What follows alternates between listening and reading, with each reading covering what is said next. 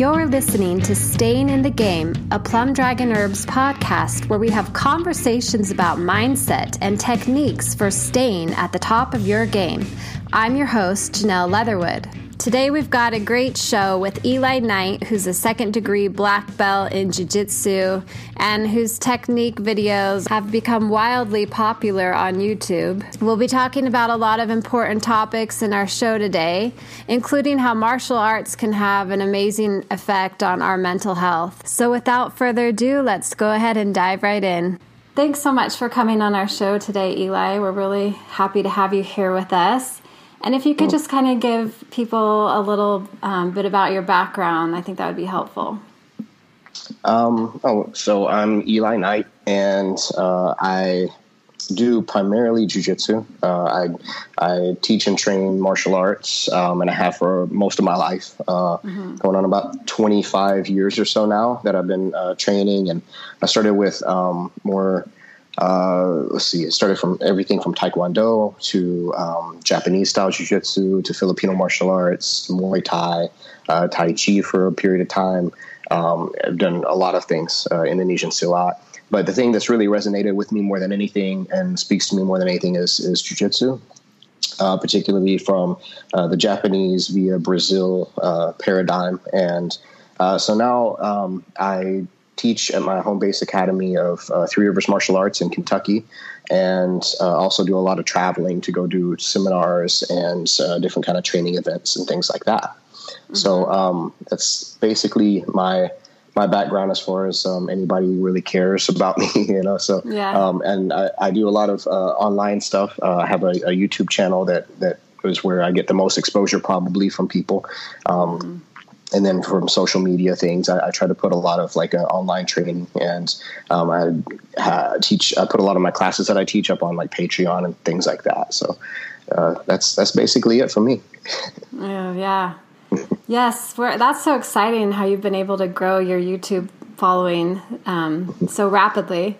What are you mm. at now? 150,000 or more? I think one for, almost 140, almost 140,000, I think. So it's, uh, yeah, yeah I've, I've been very fortunate and, and extremely grateful for um, the, the growth that it's, it's happened. It's, it was funny because I've had that, I've had this YouTube channel since um, YouTube was basically a thing. And uh, so it, it's, it, technically speaking, I've had it a long time, but the growth mm-hmm. only happened in the past probably two, to two and a half years um, is whenever the channel really started to take off. Because about two to two and a half years, it was sitting around five or six thousand subscribers, and then mm-hmm. um, now to be one hundred forty thousand, it's you know. Yeah. it's just it, it was kind of startling to me, but I'm like I said, I'm very grateful. I'm trying to keep doing you know the best that I can at it.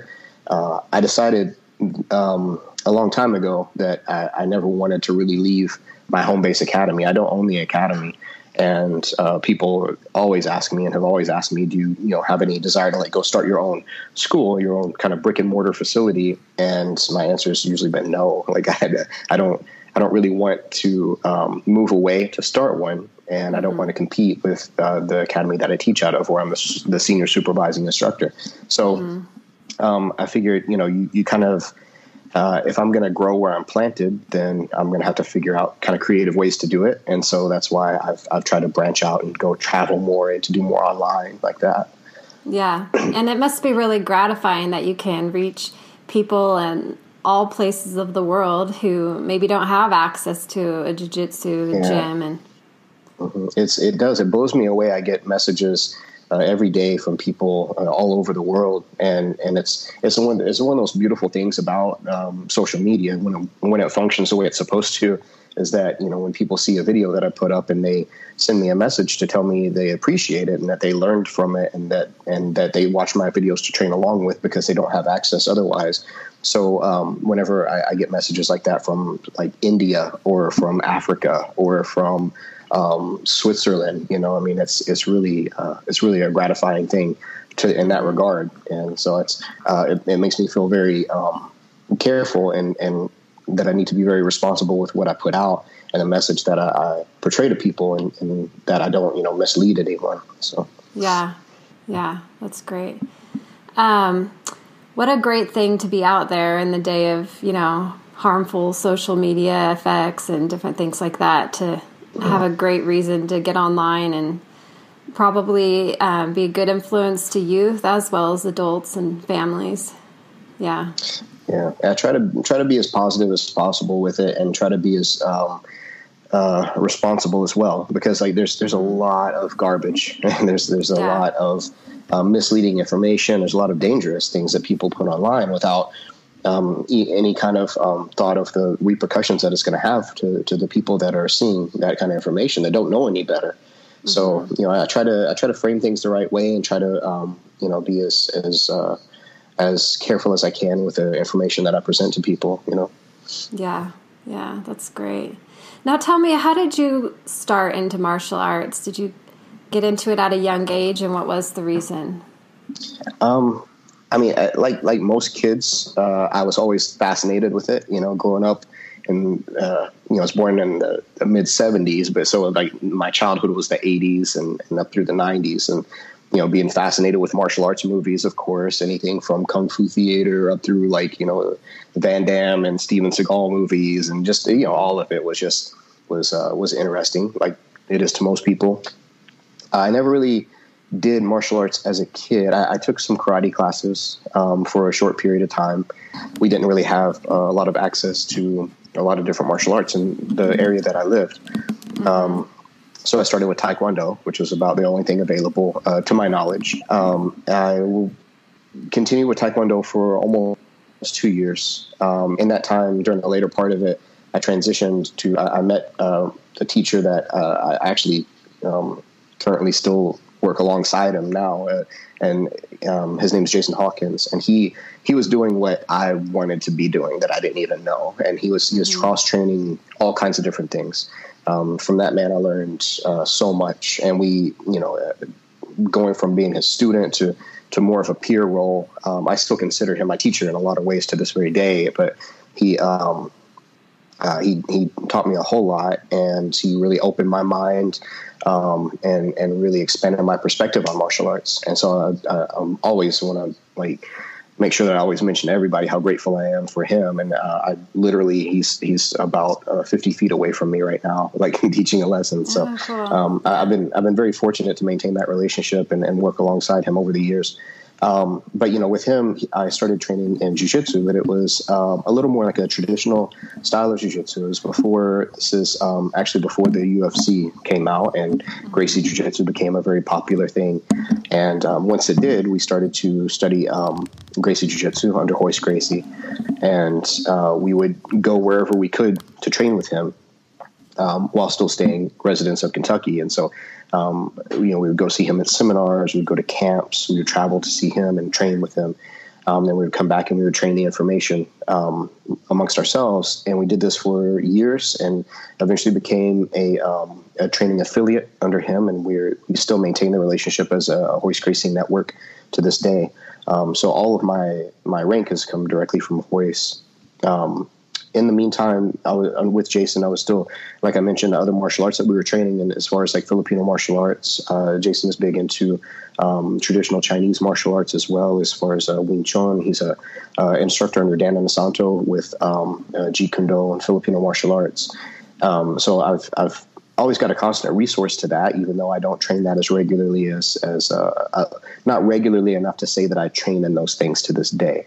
Um, mm-hmm. But I do have a kind of constant resource of that, so it's it's been really helpful. So I um, I try not to. I, I've never been one for for being.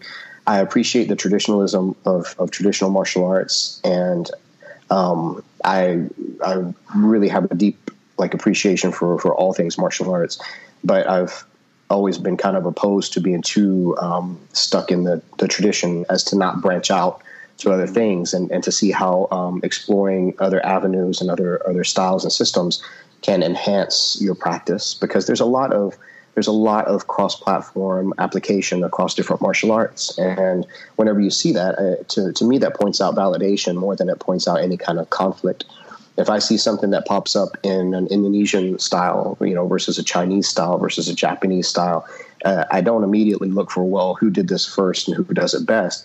It's to me validation of um, you know, it's it's validation of that that is a, a, practical thing. That's a necessary thing. That's an important thing.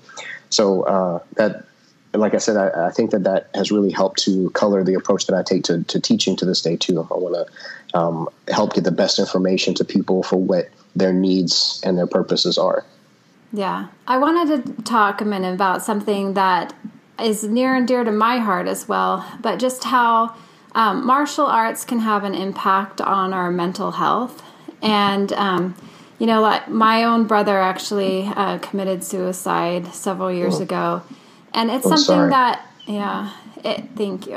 It, it's something that, you know, is still um, a battle for very, or for many close members of my own family. So, I don't know. Um, I know Eli, um, or I'm sorry. I, I know that JD um, was talking about last week in our interview how he had been involved with some um, organizations to try and bring awareness to that, him as a veteran and stuff.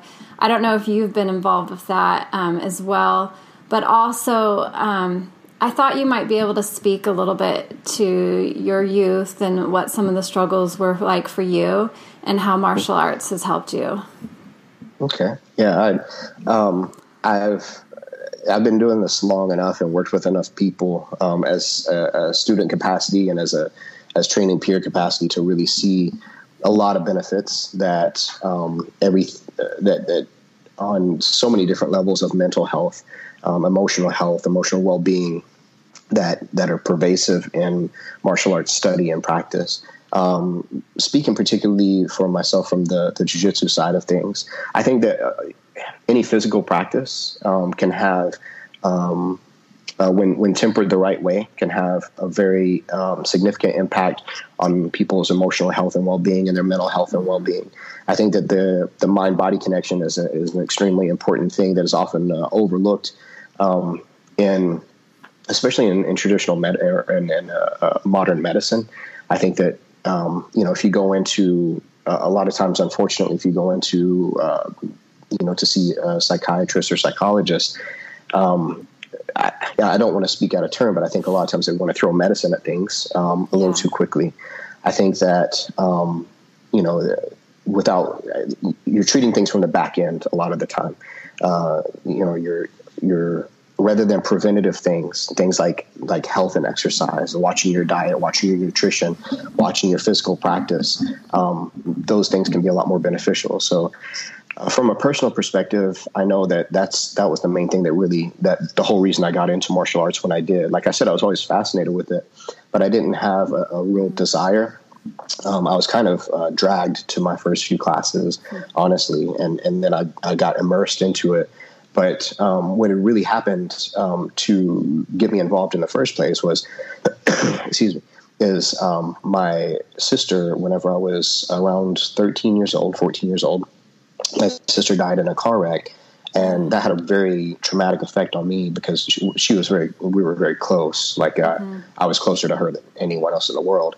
And so um, when that happened, I was, you know, sitting to really um, beyond, you know, it was, it was, it was, obviously a depression. It was like an existential kind of depression. I didn't know uh, what to do or what to make of anything. And so um, when, you know, I had a couple of friends that, that kind of took me into this, their, their martial arts uh, class whenever I was able to function at all. And that gave me kind of an outlet. You know, it gave me something kind of physical to do. I wasn't terribly physical aside from like skateboarding at the time. And, um, you know that that helped me in, in a lot of ways. Um, then, especially whenever I met uh, Jason Hawkins and I started training into the other arts, you know, it got very. Um, you, can get into almost kind of a meditative practice with it. You know, it's like a physical, moving meditation.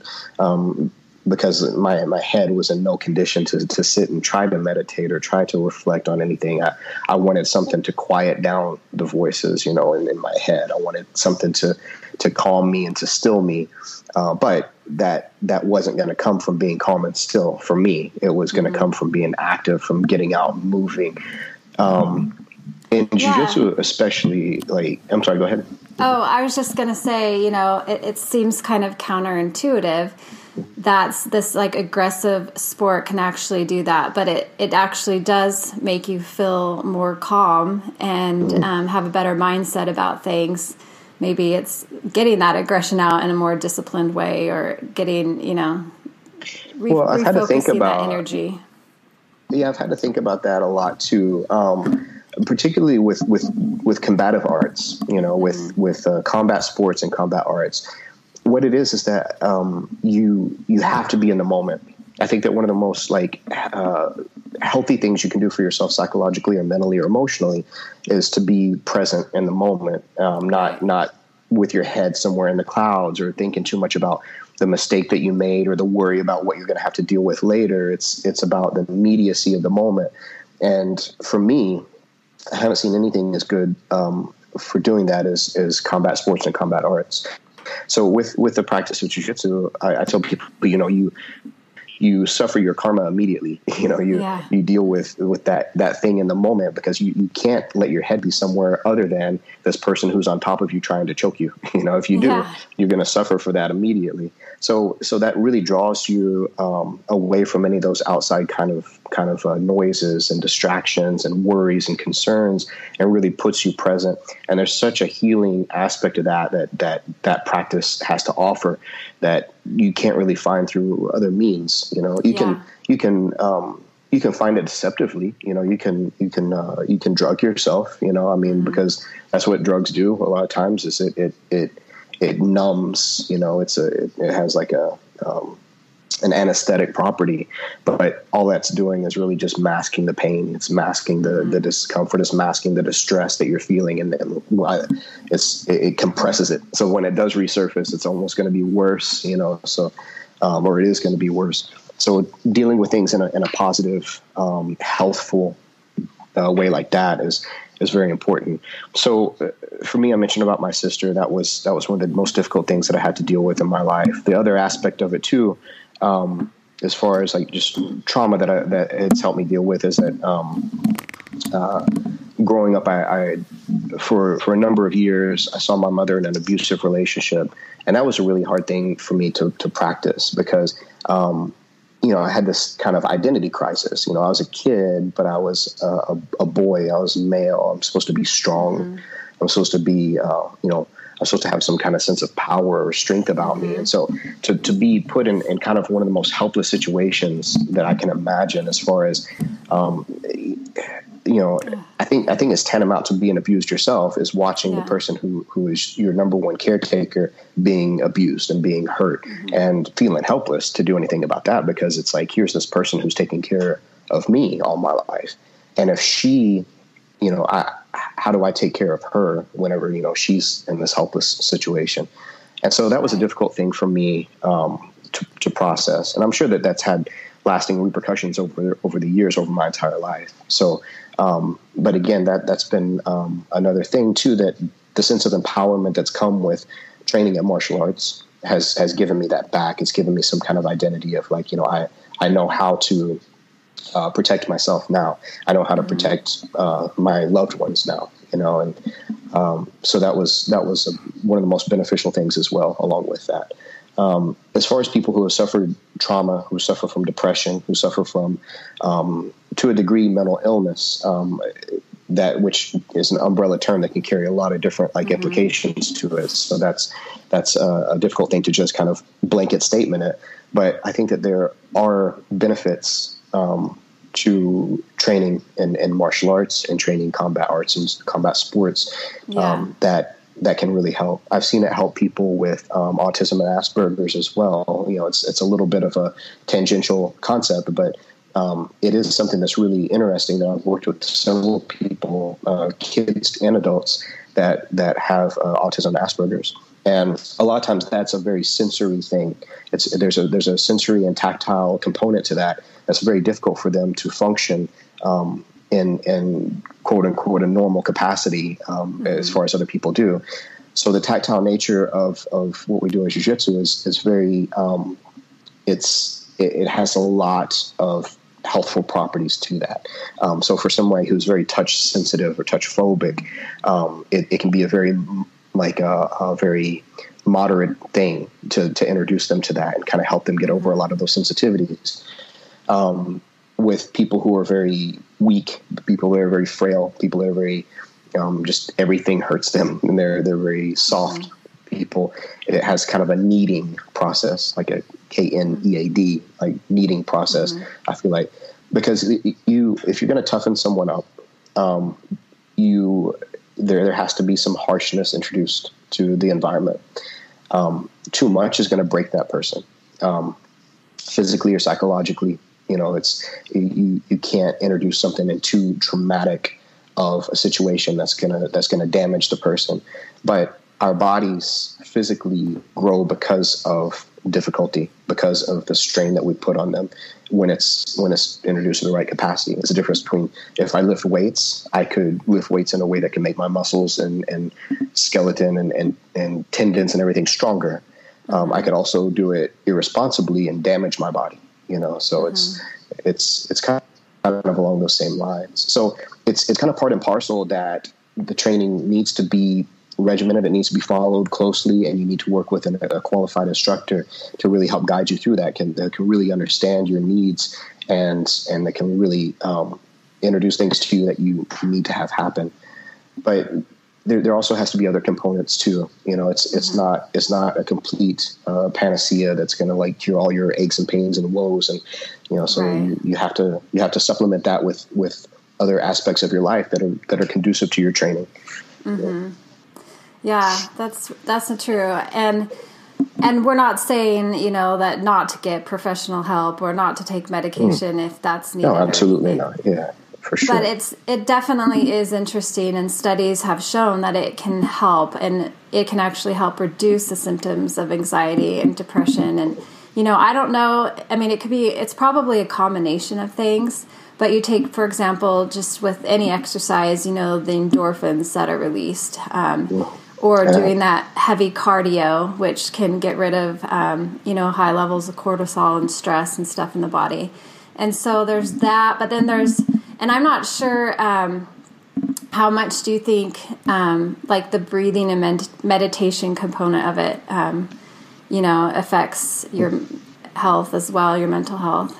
But I'm sure absolutely, yeah. Mm-hmm. I, I, think so for sure. I think that um, it's it's uh, it's such an easy to overlook aspect of of it all. I mean, but you know breath is literally life and then and you mm-hmm. um, you can you can have um, if, if you never focus on that you're you're you're really it's it's like running a vehicle with just like the worst quality fuel that you can put in it i mean so if you don't if you don't pay attention to how the systems of the body work and one of the most important being the respiratory system i mean and they're all interrelated so obviously it's it's it's an important component so breath work, I think, focused on, on um, just individually aside from things is a, is a really important study. It's a really important practice. Um, when you when you see um, the the benefits of it, everything from from healing benefits from from like you were talking about, like um, as far as how how the brain releases different hormones and chemicals, and and and also you know suppresses different chemicals mm-hmm. in in your body, and a lot of that is just related simply to to the the the breath work and the intention placed on on that. So it's I think it's crucial um, to pay attention to that uh, during physical practice and also during still practice. You know, mm-hmm. um, it's it's funny. They uh, a friend of mine was telling me the other day he was he was he's been reading some things on breath work and and he was mentioning that he's like you know if you if you've ever like read something or really been focused on something, you know, like you, you were just reading a book, sitting still reading a book, and then like you're so focused on it that when you finish the passage that you're reading, you mm-hmm. you take a breath, almost as as if you were physically exerting yourself in that moment, and that alone tells you that you know what's happening inside you as far as the the, the mind body kind of mm-hmm. connection like that, you know. So that's it is interesting that you bring that up.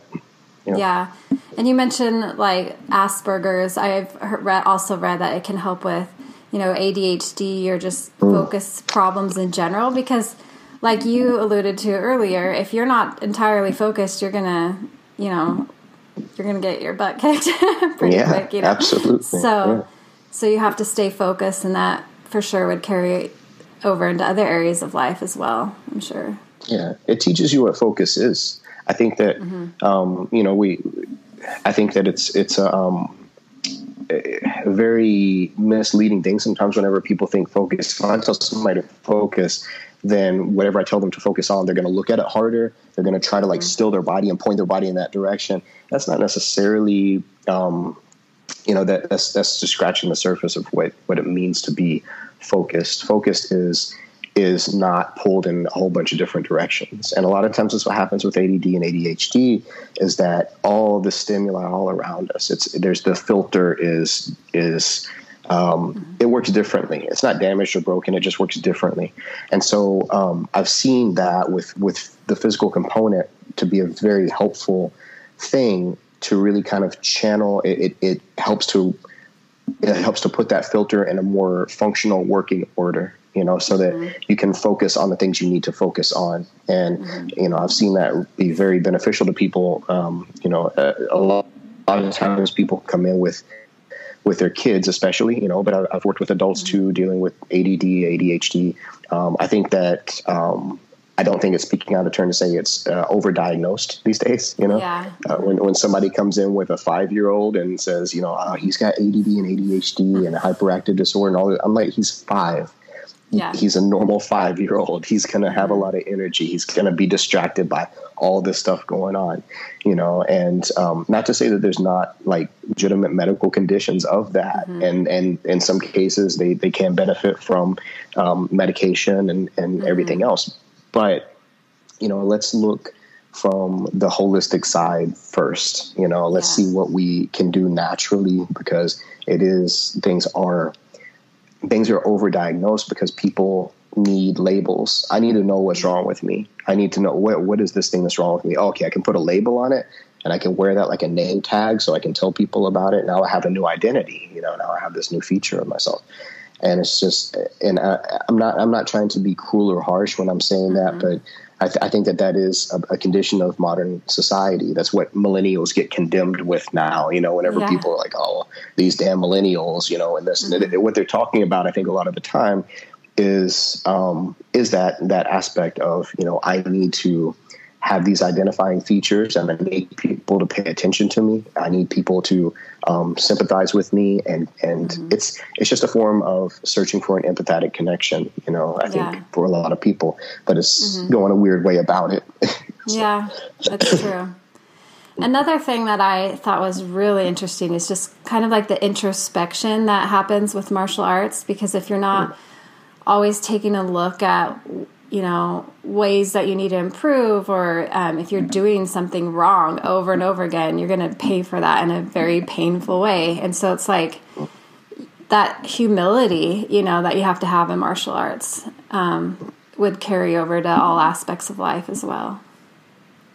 Yeah it, it definitely should when it works right. I mm-hmm. think uh, you know when um, it's it's, it's kind of cliche to say you know leave your ego at the door you know it's mm-hmm. um, you know you don't don't come in and train with an ego and I, people are misusing the intention behind that a lot of the time. Uh, everybody has an ego. Um, everybody is self-centered. Uh, we have to be. It's mm-hmm. it's it's it's a normal thing. It's it's a functional thing from like a um, you know, just from a, a survival standpoint, we have to yeah. be egotistical to a, to a degree. You know, we have to, but it's it's understanding the nature of it.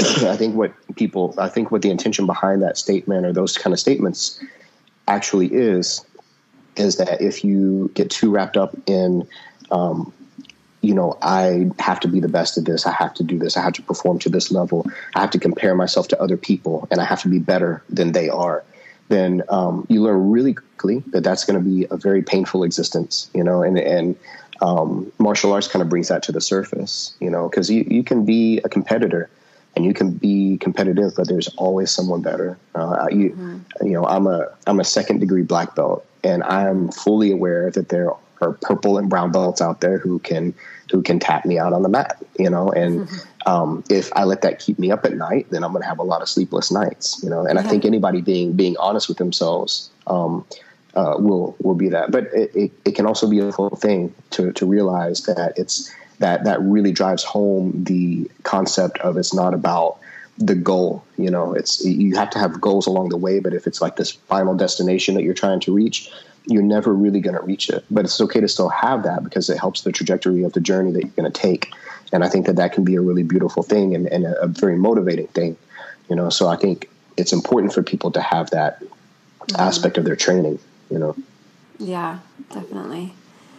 Um, let's talk a minute about like how it helps with self-esteem. Have you, as a coach, seen you know some transformations that have been in, made an impact on you um, with either kids or youth that you've coached, or even adults?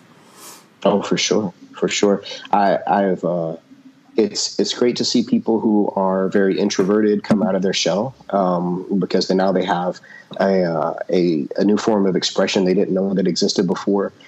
Um, we we used to have we we've used over the years at different times we've used a um, kind of a motto for our place that uh, awaken your potential you know? And I really liked that one a lot. Um, not because it, it has a, a, very positive sounding connotation to it but um, it's not necessarily it's it's it's revealing. It's about a, a revelation process you find out some things about yourself when you train martial arts and they're not all good. Uh, a lot of them are, are very negative things. You you learn, uh, oh, I didn't know that about myself. You know, whenever you're training, um, and you learn a lot of things about uh, other people. You know, some of the um, you, it, it's really hard to be deceptive when you're doing that kind of training. When you're live rolling with somebody and you're live wrestling with somebody, you you develop kind of uh, an ability to you're, you're, communicating. It's a nonverbal sense of communication, and you really start to learn a lot about that person through their movement, through their energy, and how they're conducting themselves. Mm-hmm. Um, as far as how that applies to self esteem, uh, you you really find people who sometimes are loud and, and boisterous and, and and robust, you know, about their um, existence. You know, they're a lot of times they're they're masking something you know, there's a lot of mm-hmm. times there's there's it's a defense mechanism, uh, the same way that the person who's very introverted and shy and, and, and seemingly scared of their own shadow is you know also they're putting up an armor around them, and so I think martial arts really helps to um, it, when you know functional practical martial arts study should um, help to reveal that to that person. Now, what they do with that information is kind of up to them at that point. Mm-hmm. And, you know, that's when the therapeutic aspect of martial arts can really kick in. Um, but again, the practice is, it, it's, it, you have to have a very uh, careful and particular practice. If you don't, you can be very damaging about what you do with that practice. You know, if you want to beat um, something out of yourself that you don't like about yourself, then you know, good luck. It's going to be like, you know, cutting off a limb. You know, if you mm-hmm. if you want to kind of uh, exercise some demons, then that's that's a different story. You know, that can that can happen. I've seen it happen a lot, and it's a beautiful thing. Yeah. Is there any like story of somebody that stands out to you? Yeah, um, one one that pops into mind. I could uh, I'd probably come up with fifty of these, but like one that pops into my mind, and probably because I was just discussing it recently was. Um, I had a student that was uh, not physical, not a physical guy. Um, he, uh, I don't know that he's ever done anything physical before he started training in, in, in jiu-jitsu. And this gave him like a, mm-hmm. a physical outlet, and it was very good for him. Um, and he gained a lot of confidence through it. He felt pretty good about himself. He had been training uh, maybe a couple of years, you know, and was was feeling pretty good. And um, you know, handling himself well on the mats whenever he was sparring and rolling. Um, he went off to university and they had like a jiu-jitsu club there. And he felt pretty good about himself. He was a blue belt at the time which is your second belt. A couple years of training. I think though um, the mentality though whenever he stepped in, into that training environment was oh well i'll, I'll have an easy time with these guys because these guys are just some guys that randomly get together and train and try to figure stuff out. I have more of a a formal setting training academic approach to this and you know i'll go in there and kind of uh, be okay. And he went in and these guys were very athletic um, mm-hmm. and they you know they they gave him a very hard time. Um, and he so he came back a little crestfallen you know like mm-hmm. I, I, don't understand you know these guys you know they they haven't trained as long as i have. They they haven't done this as long. They don't know as much as i do yeah. It's like, you, know, you can't discount nature. You can't discount size and strength and athleticism. Those things are all very important. And uh, my my statement to him was, "Man, imagine how badly you would have done before jujitsu. You know, before you trained, you would have had no chance. You know, at least you were able to kind of fight and defend yourself and and deal with some of this energy. Even though they got the better of you, you know, they would have mauled you before. Yeah. So it's relative. It's a it's a relative thing, and mm-hmm. it, it, mm-hmm. kind of. Um, I think that the healthy dose of realism is is one of the biggest things that you can get from it. Not a feeling of superiority, not a feeling of um, inferiority if you need to be knocked down a few notches, but it's that that realistic uh, uh, thing that it, it, offers you, you know, like that. Mm-hmm. Yeah. Who do you feel like has maybe had the most influence on you in your life? I mean, I'm sure there's like a billion people you can name, but yeah, what yeah. stands well, out to you? Uh, it, it, again, I mentioned Jason Hawkins before. You know that that mm-hmm. uh, he, and uh, again, knowing him for so long, and and going through being a kid and and kind of mentoring after him as a teacher and you know at times a father figure at times a brother you know so it, and i think he's he's a he's a absolutely brilliant in all of his studies he, he's he's extremely well read extremely well versed in a lot of different areas martial arts just being one of them but you know i i, I you know i mentored after him for for so long um, that i don't i don't know how what my identity would be separate from knowing him. So that mm-hmm. to me shows that he he's probably overwhelmingly my biggest influence.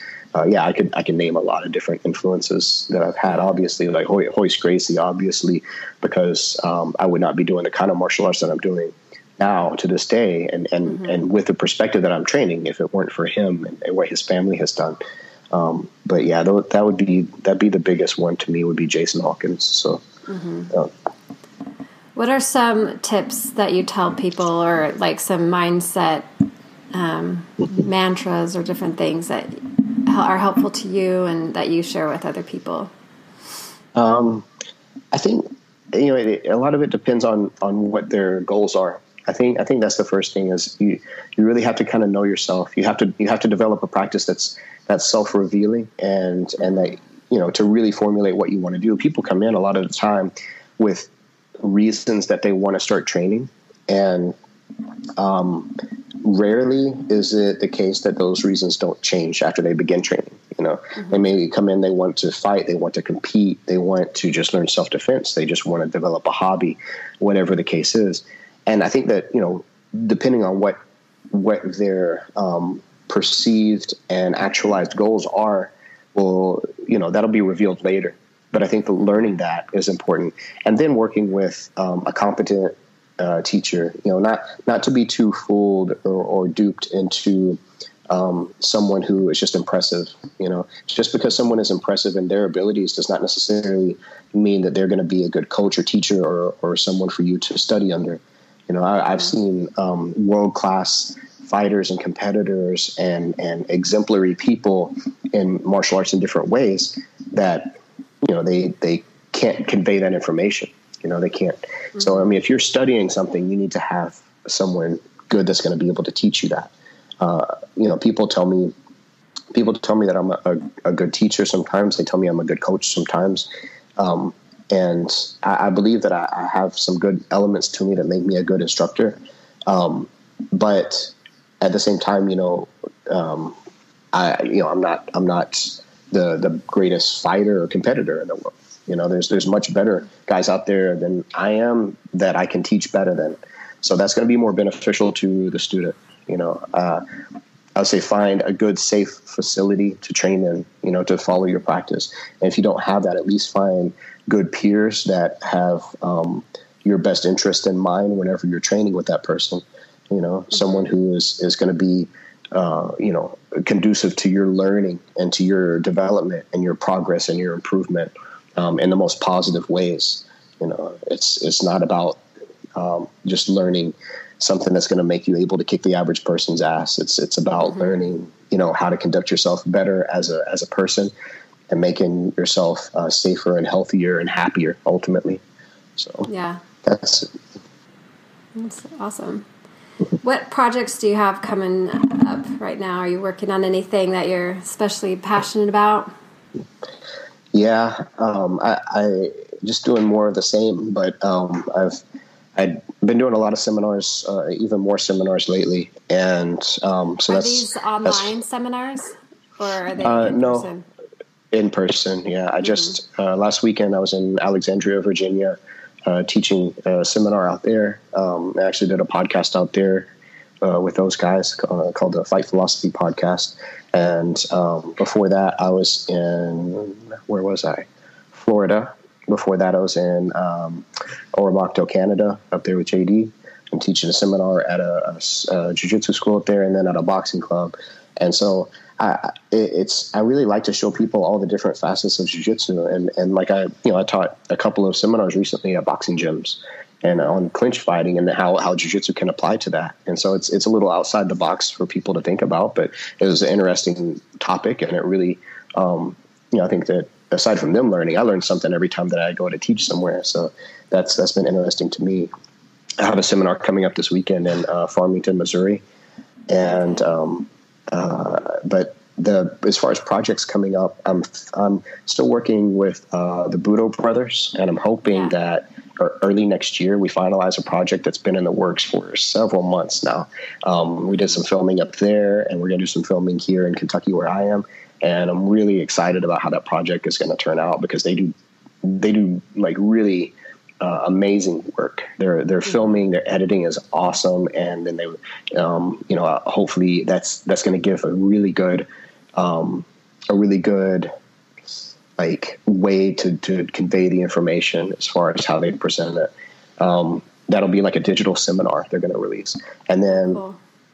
I've filmed with um, BJJ Fanatics that puts out a lot of DVD instructionals, and I have an instructional set that that was released with them a few months ago, and I'm actually headed up there in a few weeks to do another, uh, maybe one or two other volumes to that. So um, I'm excited about those projects coming out.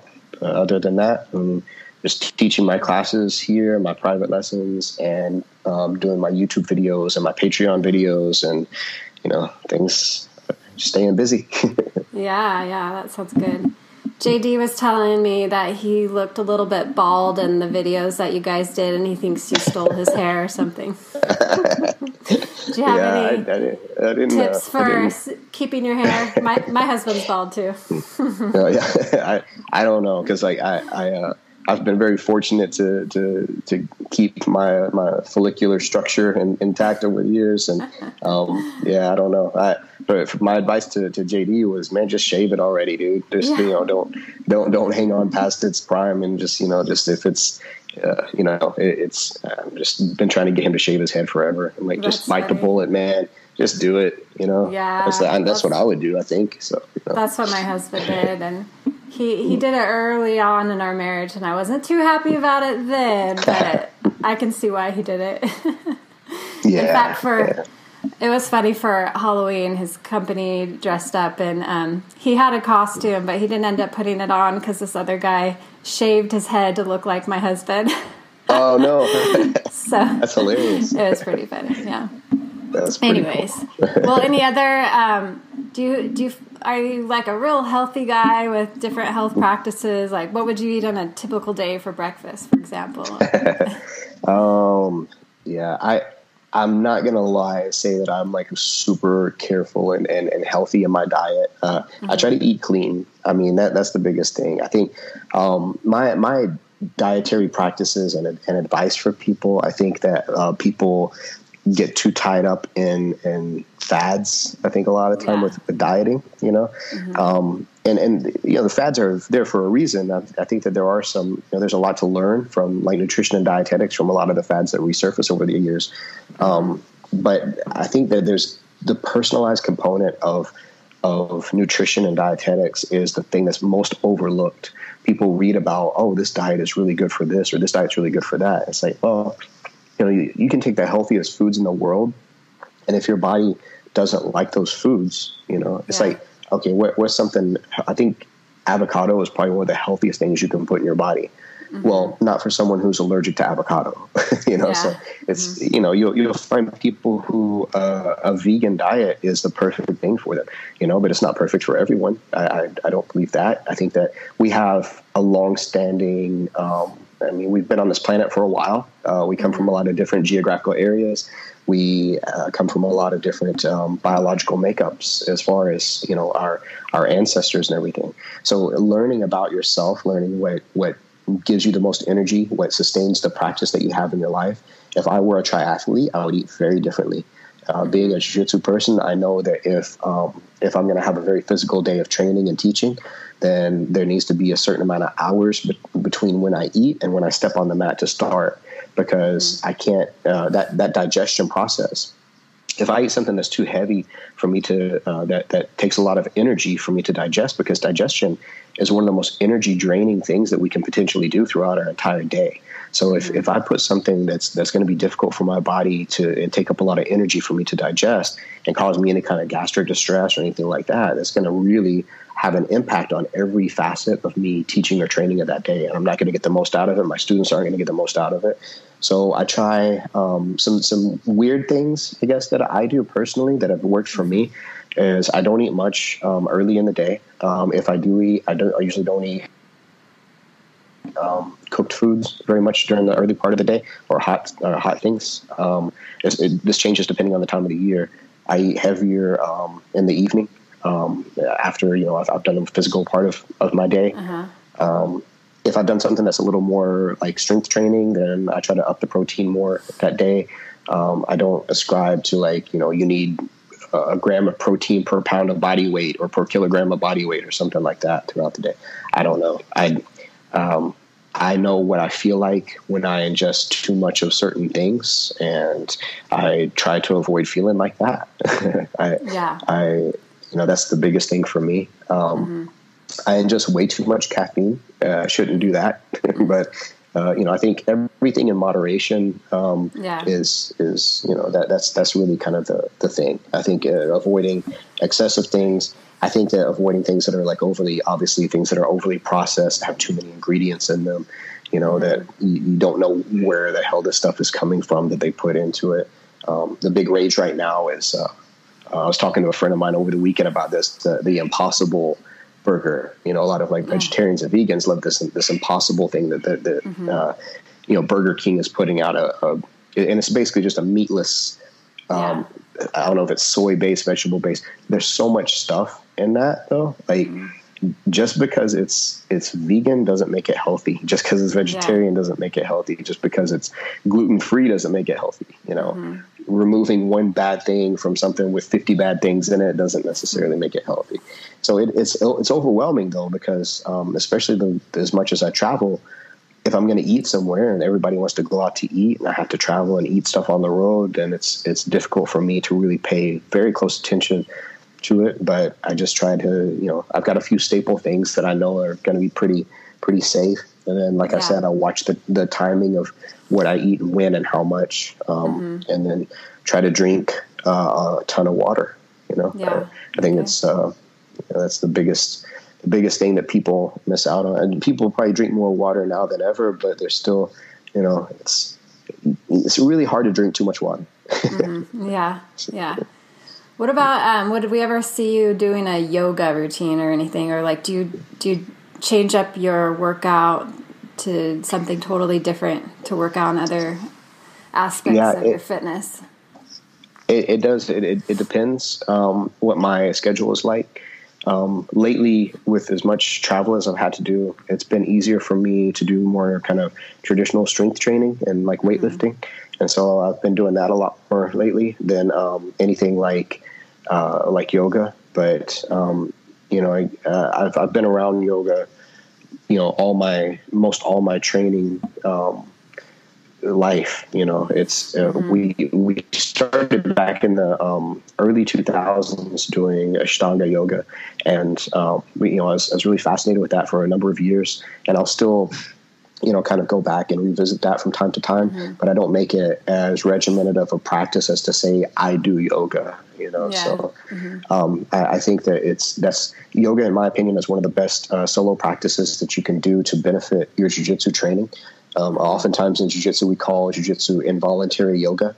so it's, mm-hmm. it, I think that whenever you do voluntary yoga, it helps to to impact your your um, your jiu-jitsu training. So you know there are certain things that I think that are more conducive to uh, jiu-jitsu lifestyle and, and developing a, a body that's more con- that's more um, equipped to, to handle that kind of training versus if you were going to do boxing or kickboxing, let's say, or if you're, uh, you know, you don't want to do something that's going to um, make you too bulky and tighten your muscles. You know, you want to do yeah. something that's going to kind of uh, allow you to to keep a malleability and a flexibility to you that that's um, going to help you to function a little better in that environment. And I think that's mm-hmm. ultimately a healthier way to go about it.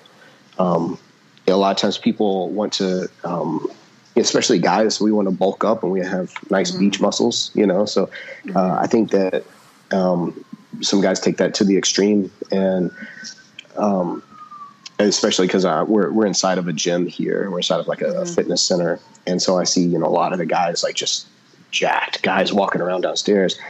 Um, I think, man, it's overweight is overweight. You know, mm-hmm. whether you're 300 pounds of muscle or 300 pounds of fat, you're going to have health issues um, either way. If you're, you know, six feet tall or less, uh, so yeah. uh, it's, um, yeah, that was a bit of a tangent there, but. Mm-hmm as far as um, you know, healthy dieting and, and, nutrition and everything like that goes, and and and mm-hmm. uh, working out. I think that that it should it should focus on what you're doing. You know, again, I would have a very different workout routine if I were a marathon runner than I do as a jiu-jitsu practitioner. You know. Mm-hmm. Mm-hmm. Well, cool. Well, thanks so much for taking time out of your busy schedule to meet with us today. We're excited. Is there um, anything that you'd like us to throw in the show notes or um, link up to um, for you? Or how can people reach you? Uh, obviously, we'll link up to your YouTube channel. Thank you. I appreciate that. Yeah. Uh, basically, when you type in Knight Jiu Jitsu like that mm-hmm. on um, any of the socials, I'll probably pop up. So on Facebook, on Instagram, and on um, uh, YouTube, obviously. My Patreon channel is is patreon.com slash knight jujitsu. So um, all those different ways, and I put different content on different channels and different media outlets and stuff, you know. And so that that's the way that people can typically follow me versus just going on a website somewhere because I, I try to post about upcoming seminars and where I'm going to be and, and what I'm going to be focused on. Um, and then if I have any projects coming out, I put those on those those different uh, channels, like on Instagram and Patreon, especially, and then on my YouTube channel. Yeah. Okay. Fantastic. Well, we're excited to get this out, and we really appreciate your time. So you have a uh, good. Uh, I appreciate. it. Yeah, you too. Thank you very much for having me on. To learn more from Eli Knight, be sure to visit us at plumdragonherbs.com. We will post show notes, a transcript, and ways to connect with Eli. And if you liked what you heard today, we hope you'll send us some love back by subscribing to our show on YouTube, iTunes, or wherever you like to listen, and leave us a comment. We've got a lot of great shows lined up, and we hope you'll stick with us. Until next time.